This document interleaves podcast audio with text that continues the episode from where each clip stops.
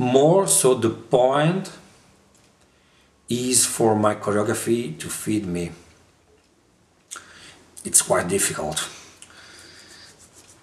Peter Engrau, in his last interview, said, uh, I don't have much time, but you have. Uh, you have to think that the things we are talking about ask you to become a bit like monks. That is to media convention and decide that this may change a bit of your life and maybe start to change at least a little also the others. Monk in Italian, Monaco, comes from Monacos. That means united. I think it's important for an artist to remain united with his art, but above all remain united with himself.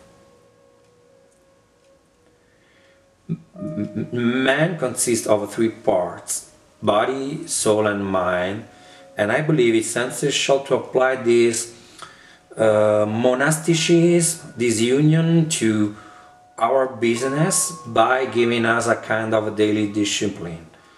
Uh, personally, I wake up every morning at five thirty to devote time um, to my souls. So I like to let myself in the silent down and dedicate myself to contemplation, prayer, and that's what I do for my soul. My job helps me a lot to take care of the body.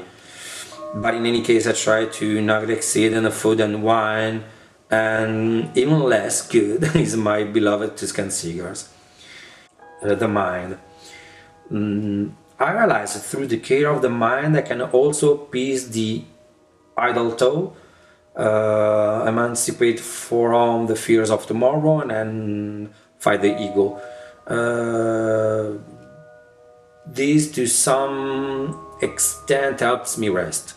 Mostly I read and write, um, particularly in recent time I have become nurtured and guided by the work and words of Luigi Verdi, which has stimulated a lot of these thoughts.